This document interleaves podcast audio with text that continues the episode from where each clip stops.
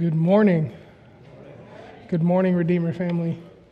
Um, Children's Church, um, children, you are now released to go with uh, it's Juwan, I believe, right? Where you? There he is. Yep. So, as the children depart to Children's Church, um, first let me just say thank you. Thank you for allowing me to be here in this place. Again, my name is Marcus Nobles, and I'm the RUF Campus Ministry Associate at the University of um, Alabama A&M up in Normal, Alabama. Um, Brother L, thank you uh, once again for allowing me this space and this opportunity. I never take, I never take it lightly or take it for granted when I have the chance to stand here in this place and to deliver God's word to God's people. It's such a beautiful opportunity that we have as RUF campus ministers to not only be able to deliver God's word, but um, do what RUF does best. And um, I call RUF the food truck of the church. Anybody ever been to a really good food truck? Yeah? It's delicious, right? And you can smell it from far away. And they don't have a big menu, they just package up a few things and they do it really well, right? And they drive it right to where the people are and they drop it off in this irresistible fashion. And when you get a taste of what that food truck has to offer, the first thing you say is, Where's the restaurant? How can I get more of this? Right? And as RUF campus pastors, we have the opportunity to be the church's food truck, to package the gospel in a delicious and irresistible way, drive it right to campus where there are hungry students who need God's word, and deliver this irresistible product, right? And when they get a bite and they get a taste of the gospel and they see how good God is, we can tell them, hey, this isn't even the restaurant. Go to church. Go to where the full menu is. Go to the house where God sits and the full menu is available.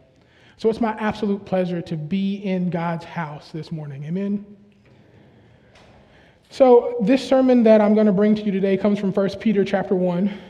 Um, and this chunk of scripture is um, what we worked through at RUF Alabama A&M all of last year. We worked through First and Second Peter, and I love how in First Peter there's um, all of these things that align directly with what a college student faces. Right.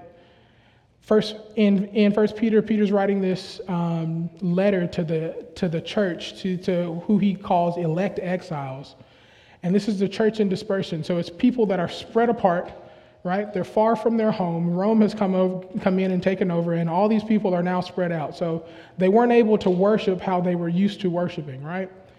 And man, that sounds a lot like college students. Yeah? College students pack up and leave home and they're dispersed. They're somewhere where they're not used to being, and they don't really know how to worship how they had been worshiping. So 1 Peter chapter 1, I think, speaks particularly to college students, but it also speaks directly to us um, as the church today. And I've titled this sermon, How, How to Walk in Dark, Hard Times, right? What do we do now? How do we handle the world when it's dark and it's heavy and we feel like elect exiles? We know that we're God's people, but we feel exiled. I'm sure many of us have felt that way. Amen? So let's go to the text. 1 Peter chapter 1. We're going to look at verses 1 through 16, I think. And it starts with this Peter, an apostle of Jesus Christ, to those who are elect exiles in the dispersion of Pontus, Galatia, Cappadocia, Asia, and Bithynia, according to the foreknowledge of God the Father, in the sanctification of the Spirit for obedience to Jesus Christ and for sprinkling with his blood. May grace and peace be multiplied to you. Blessed be the God and Father of our Lord Jesus Christ.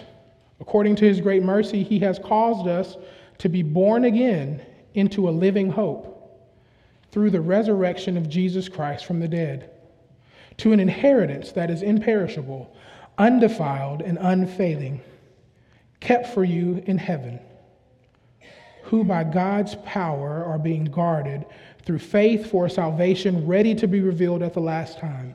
In this you rejoice, though now for a little while, if necessary, you have been grieved by various trials, so that the tested genuineness of your faith, more precious than gold that perishes though it is tested by fire, may be found to result in praise and glory and honor at the revelation of Jesus Christ. Though you have not seen him, you love him. Though you do not now see him, you believe in him and rejoice with joy that is inexpressible and filled with glory, obtaining the outcome of your faith, the salvation of your souls. Concerning this salvation, the prophets who prophesied about the grace that was to be yours searched and inquired carefully, inquiring what person or time the Spirit of Christ in them was indicating when he predicted the sufferings of Christ and the subsequent glories. It was revealed to them that they were not serving themselves, but you. And the things that they have now and the things that have now been announced to you through those who preach the good news to you by the Holy Spirit sent from heaven, things into which angels long to look. 13. Therefore, preparing your minds for action and being sober minded, set your hope fully on the grace that will be brought to you at the revelation of Jesus Christ. As obedient children, do not be conformed to the passions of your former ignorance, but as he who called you is holy, you also be holy in all your conduct. Since it is written, You shall be holy, for I am holy. Amen. This is the word of God. I do believe it's true. The grass may wither, the flowers thereof may fade away, but the word of our Lord shall stand forever. Amen. Let's pray. Father God, we come to you humbly to say thank you. Thank you for being our God, and thank you for allowing us to be your people. Thank you for choosing us as your elect exiles. Father, as we dig into your word, let it be written deeply on the tablets of our hearts and let it pierce our souls and go with us, not only from here, but into all places. It's in your Son, Jesus' name, we pray. Amen. So, again, I'm always amazed at how well these texts that are thousands of years old still apply to us right now today, right? And how these texts really apply to college kids. Um, and I find comfort in that fact that even in hard times, we have, as God's children, this book, this collection of works that helps us work out how to live and walk in hard times, right? Ecclesiastes tells us that there's nothing new under the sun. And as we traverse through hard times, I find real comfort in that fact. It reminds me that God has seen it all, right? And there's nothing that we can come across that God hasn't already figured out. So when we read this text, it begins with some things that are true, right? Some things that are just unequivocally true if you call yourself God's child, right? Verse 1 and 2 Since you have been elected by God, here's the first thing that's unequivocally true in this text you are hand chosen by God. I don't know about you, but that makes me feel warm and fuzzy on the inside to know that I am God's chosen one, right? He picked me, He picked you, He chose us. Verse 1 and 2 tells us that we are His elect exiles. So even when we feel cast off, even when we feel far away from everything that we know and love, there's something that is unequivocally true that the world can't change, and that's we are God's chosen people. Amen? John 15, 19 says it this way If you are of the world, the world would love you as its own. But because you are not of the world, but I chose you out of the world, therefore the world hates you. So at times, you may feel exiled, you may feel hated, you may feel separated, you may feel alone, you may feel broken, you may feel discontent, you may feel disheartened, but there's something that can never change, and that is we are God's chosen people. That makes me feel warm and fuzzy on the inside, right? Verse 3 says this He has given us a living hope. How many of you know that your hope is not dead? Your hope is alive in a living, risen Savior called Jesus Christ. Amen? We have something that the world can't take. Even when they tried and they crucified him, he came back to life. We have a living hope in a risen Savior. Amen? God's Son who died for us and was resurrected from death, Jesus Christ, is our living hope. So, no matter what happens in the world, no matter what happens in life, no matter what trials we go through, we are God's chosen people, and we have a living, risen Savior. And there's nothing the world can do to change that. Amen?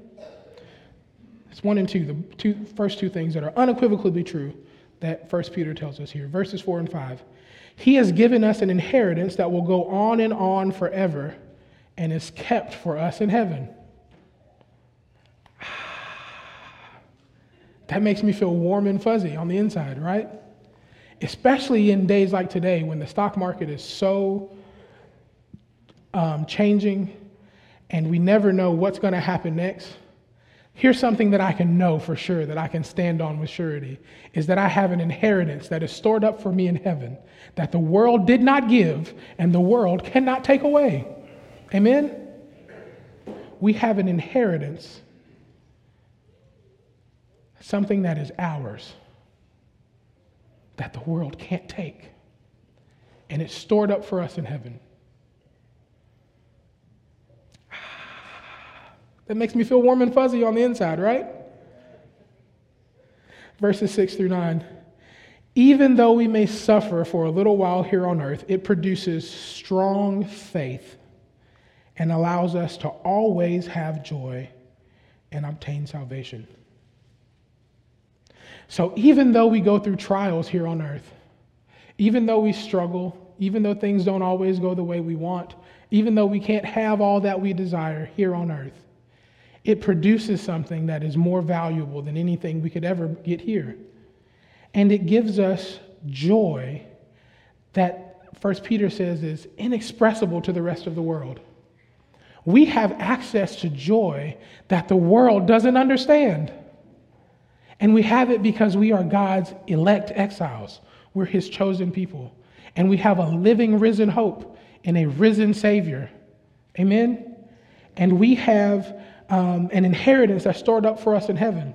So when you think about all of those things that are unequivocally true, that the world can't change, it's easy to understand how we can have joy that the world can't explain. Amen? Spurgeon said it this way Even when the Christian is most distressed by various trials, what a mercy it is that he can know that he is still elect of God. Any man who is assured that God has foreknown before the foundation of the world can very well say, We rejoice greatly. We can rejoice in trials because our faith in Christ and the salvation that he brings provides an undercurrent of joy and great rejoicing that is always present we have access to an undercurrent of joy that's always present. No matter what happens in, in life, no matter what happens in the world, we have access to this joy that is inexpressible to the rest of the world. Amen? Ah, that makes me feel so warm and fuzzy, right? Like, I feel a little bit better just sitting here talking about this that despite whatever happens outside in the world, I have access to joy that is inexpressible to the rest of the world. Hmm. Even though I suffer for a little while, I have access to inexpressible joy. It's that faith that is a sure mark of eternal election. The genuineness of our faith comes through, through our trials. If you have genuine faith, you have indefinitely more than he who has all the world, yet has no faith. Amen? Verse 10 through 12. We have what the prophets proclaimed. Did you know that? What the prophets of old proclaimed are these things that we just listed out that are unequivocally true as believers. And even more, what we have, this faith that we have, this genuine faith that's tested by trials, that comes by being God's elect exiles and having a risen living Savior and an inheritance that's stored up in heaven, it's what angels look for. Ah. Verse 12 says that that's what angels look for. Did you know that you have something that even angels look for?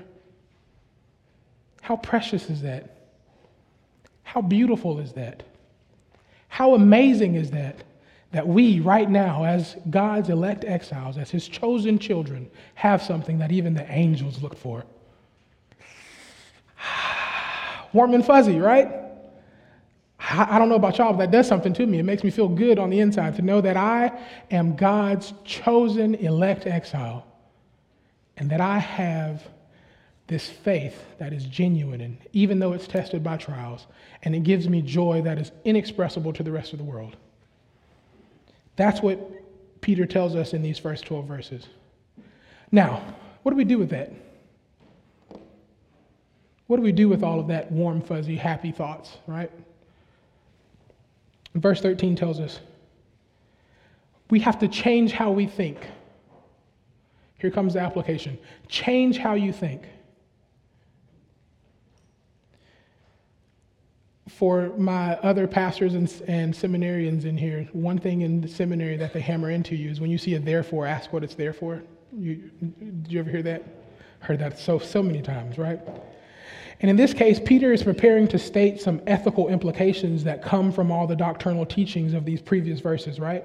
Because of all of these things, because of these first 12 verses, now do this, right? Verse 13, he tells us to prepare our mind for action, right? In the Greek, it says to gird up the loins of your mind. Anybody know what it means to gird up loins? Yeah? Think olden times when men didn't, didn't wear nice suits like, like this when they, they, they would have on like loins. They'd have to bind them up so they could use their legs and like actually go do work, right? So verse 13 tells us to gird up the loins of our mind. God says the same thing to Job. Anybody read the book of Job? It's a lot longer than you think it is. It's like 40 something chapters, right?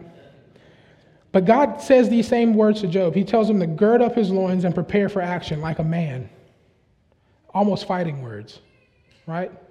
This, this is a real call to action.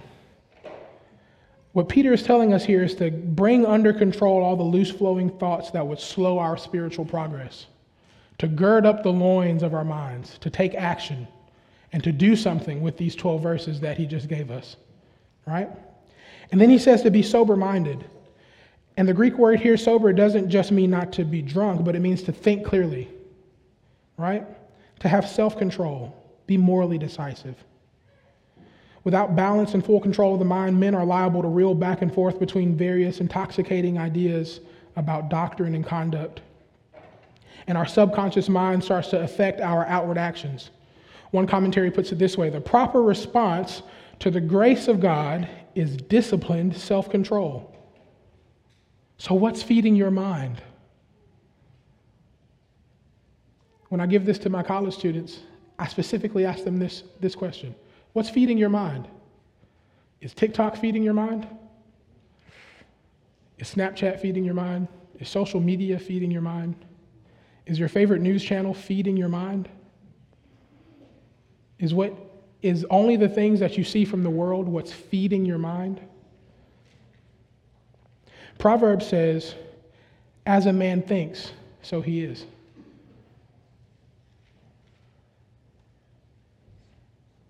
Next, Peter tells us to think hopefully and to set our hope fully on the grace that is brought to us by Jesus Christ and Jesus Christ alone. Amen? There is something coming that is greater than this. Let me say that again so you really catch it. There is something coming that is greater than this, that is greater than what we face right now. And that thing is Jesus. Amen? We as Christians should set our hope on Jesus. Church, what's, what is your hope set on? When I give this to my college students, I ask them that specific question Is your hope set on Facebook? Is your hope set on homecoming? Is your hope set on the football game? Where is your hope, church? Where are you placing your hope? Set it on the grace that is being brought to you and trust that without reserve, the grace of God is even now being revealed day by day. Jesus Christ is coming. Amen? If you're not sure where to set your hope, set your hope on Jesus. Set your hope fully on our living, risen Savior who is coming back for his elect exiles. Amen? As I was prepping this sermon the first time, I was talking to my wife, Jessica, and, and we were reading through the, the, the, the verses, and she compared it to running a race, right? We prepare for the race that we're running as Christians by preparing our minds, having self control, and setting our hope on the finish line. When you run a race, you don't set your hope on what's right in front of you. You set your hope on, you set your mind to the end, right? To the finish. You have to run till it's done. So, as Christians, we should be setting our hope on the finish line of Jesus Christ. Jesus is standing at our finish line, waiting to welcome us and say, Well done. Set your hope on Him, the one who has already overcome the world. Amen? If we're to survive living in a dark world, we must prepare to run our race, well and sober minded and with our hope set on Jesus. Now let's look at verses 14 through 16. Oh, wow, that was a lot for one verse, right? Verse 13. Hmm. 14 through 16 tells us to do this, to be holy. So verses so verse 13 told us to change how we think. Verses 14 through 16 tells us to change what we do and be holy. 14 says, As obedient children, do not be conformed to the passions of your former ignorance, but as he who called you is holy, you also be holy in all your conduct, since it is written, You shall be holy, for I am holy. Here, obedience and holiness are like two sides of the same coin, right? What we do and being holy are like two sides of the same coin. Do not conform to the evil desires that you had when you lived in ignorance. There's a similarity here between the writings of Peter and Paul that are unmistakable in this verse. Paul tells his readers, Do not conform any longer to the pattern of this world, but be transformed by the renewing of your mind. That's Romans 12, right? This is an invitation to become better than the old you when you didn't know any better. It's an invitation to become better than the old you. It's the aspects of our former ignorance that tempt us into conformity and tempt us into being more worldly. Right? This type of obedience that he's talking about here, it isn't contractual, like do or don't do things so that you won't get in trouble.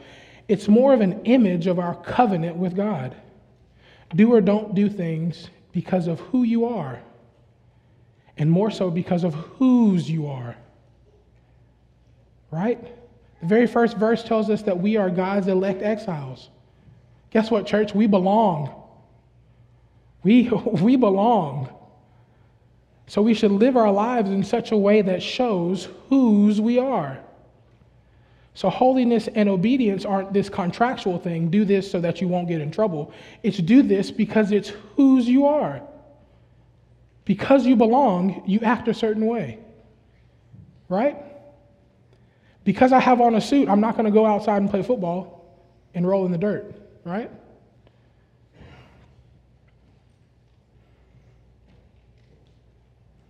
Obedience is a picture of the goal of God's covenant to his people. Think about this. All the way back to Moses leading the people out of Egypt, in Exodus 19, verses 1 through 4, we see that God provides sal- uh, salvation to the Israelites long before he gives them law right? Before the Ten Commandments was given, God gives a beautiful prologue of the redemption and the reassurance of his promises. He blesses them long before he gives them rules. And it's because of who they are. They're his people. So, be holy. When people look at your life, at your words, at your actions, at how you live, they should think somehow this person's different. Somehow they, they, they must be connected to something, they must belong to God. So live your life in such a way that shows not only who you are, but whose you are. John Owen says it this way Holiness is nothing but implanting, writing, and realizing the gospel on our souls. I'll say that again. Holiness is nothing but implanting, writing, and realizing the gospel in our souls. All right, story time. I look just like my dad. if my dad was here, if he walked in and you all saw him, you would look and say, What's going on here? Right? And it's funny when I took the position at Alabama A&M, it's kind of something that I knew was coming because both of my parents graduated from Alabama A&M. I've been going there my entire life. I've been at football games forever. Like I know that campus like the back of my hand because I've been on it so many times. Right? And when I got to campus and I started doing the work of RUF there, there were people there who were who were still there, professors or had gone to school with my parents and are now professors at the university who knew my dad and as soon as they saw me, before they knew who I was, before they knew even what RUF was, they saw me and they said, Nobles, is that you? Oh man, you look just like your dad. I remember your dad when this. And they have all these beautiful stories about them in college, right? And there's nothing that I can do to change that. Every time I step on campus, I still look just like my dad. And there are still people who see me and recognize who my Father is. Ah, you guys see where I'm going? Likewise, all of us should look just like our Father. Amen? In everything that we do in life, people should be able to look at us and see whose we are. People should be able to see Christ in us, in how we live, in how we walk, in how we talk, in how we treat each other, in how we treat strangers, in how we treat those who don't have.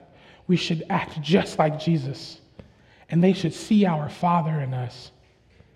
And there should be nothing that we can do to get away from looking just like our Father. Amen? We should all look like Christ. God should be able to look down from heaven and see us and say, That's my boy. Look at him. He looks just like me. That's my girl. Look at her. Man, she looks just like me. God should be overwhelmingly proud with how much we look just like him.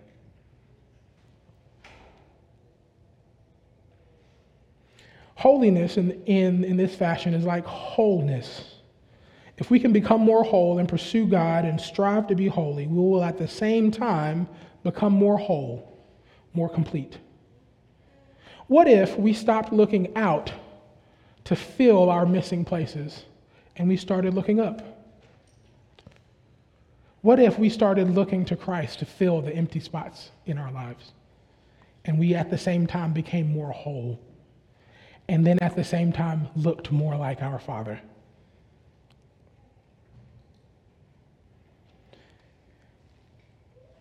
And at the same time became more obedient. So it's not just enough to show up to work, you have to clock in. Anybody remember their first job? Anybody? I remember mine vividly. I was 14, I just turned 15, and I was working at McDonald's, and my aunt owned the McDonald's, so, you know, I kind of had an inside lane there. That's how I got hired so young. And I vividly re- remember my job because I was so young, I couldn't cook hamburgers and I couldn't work the fry machine, and they definitely didn't want me touching money, right? So I was mopping and sweeping floors. I would show up, and it was my job to grab the broom, sweep up the floors, and make sure that the lobby looked good. And I remember when I first started working, there were so many times where I would walk in and just start working. I didn't know any better, right? But all of us adults in the room know that it's not just enough to show up, you have to actually clock in, right?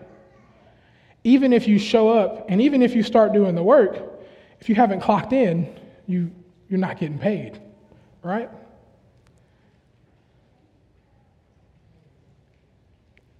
Obedience is showing up, holiness is clocking in. You got to do both. But man, that's hard, isn't it? It's hard to be obedient, and it's hard to be holy. And gosh, now that I think about it, I don't think I've ever gotten it right. In my 31 years of living, I don't think I've ever actually done it all right. I don't think I've ever actually been all the way holy or all the way obedient.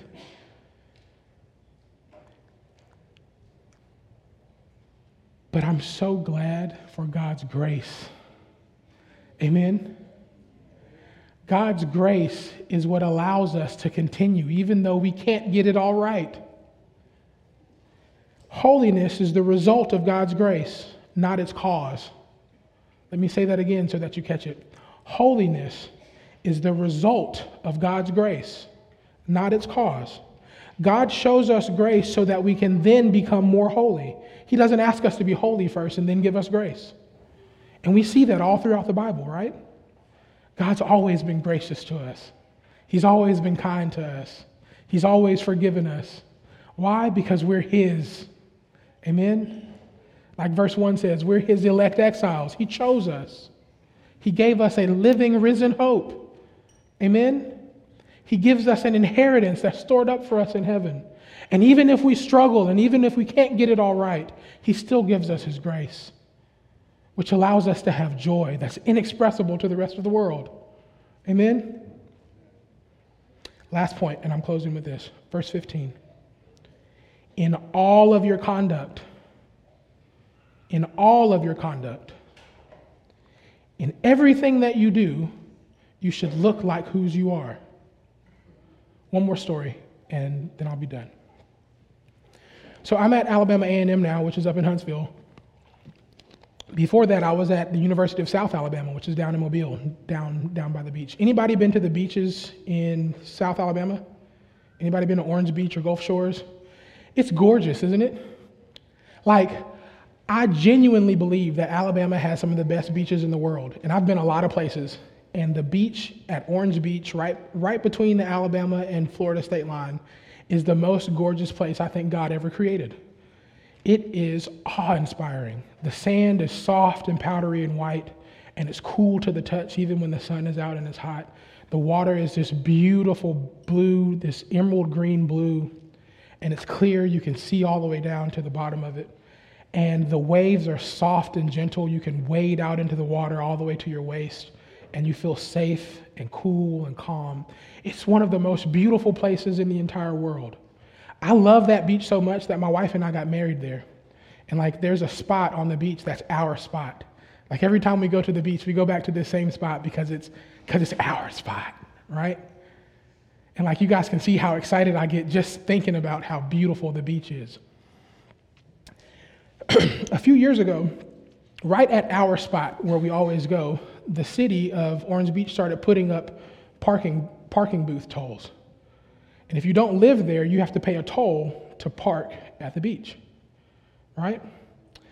So we get down there, and we've been going there for years. We get down there uh, one time recently, and I'm shocked to find out that I have to pay now to park at my spot. It's my spot, right? I shouldn't have to park. I shouldn't have to pay to park here. And so I begrudgingly get out of my car and I click the button. I feed it my three dollars. I get the parking pass. I put it in my window, and then I look around and I notice there are some people that have these decals right? Because they live there. So they don't have to stop at the toll booth. They can just park on the beach and go and enjoy my spot.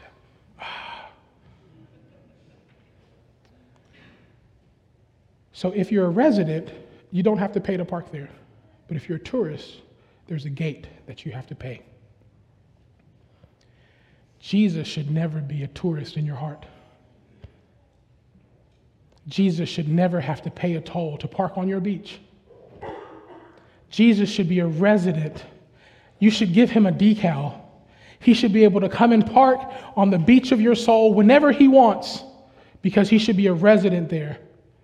Let him into everything, in all of your conduct, in everything that you do. Jesus should be able to be there.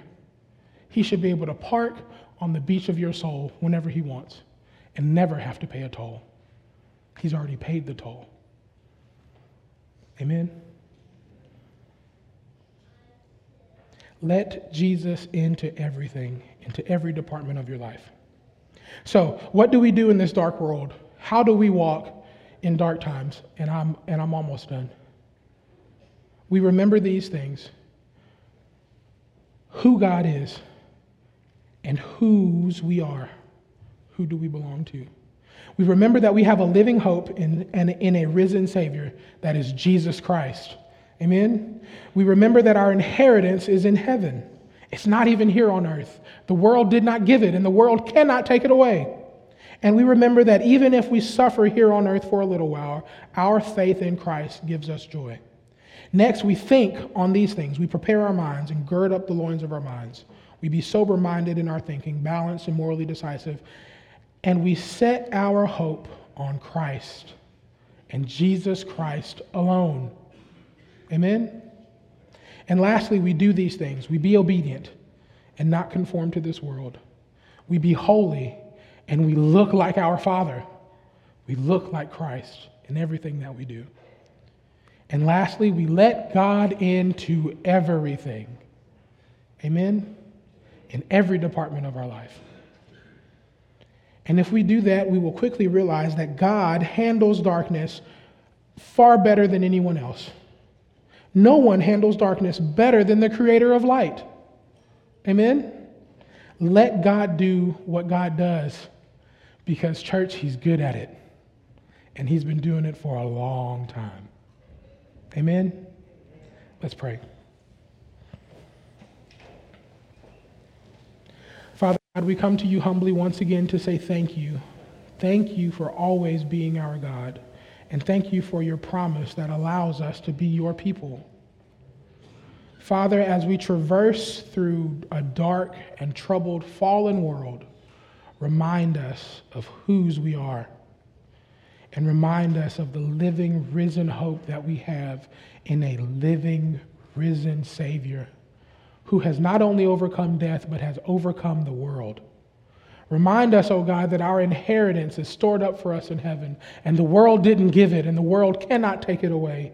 And remind us, oh God, that even if we suffer here on earth, we have faith in Jesus Christ that gives us inexpressible joy. Remind us and help us to think and to set our mind and our hope on Jesus and Jesus Christ alone. And help us, O oh God, as we try to be obedient. And remind us that even when we fall short, that your grace is enough. Father, is this in all things we pray. In your Son, Jesus' name. Amen.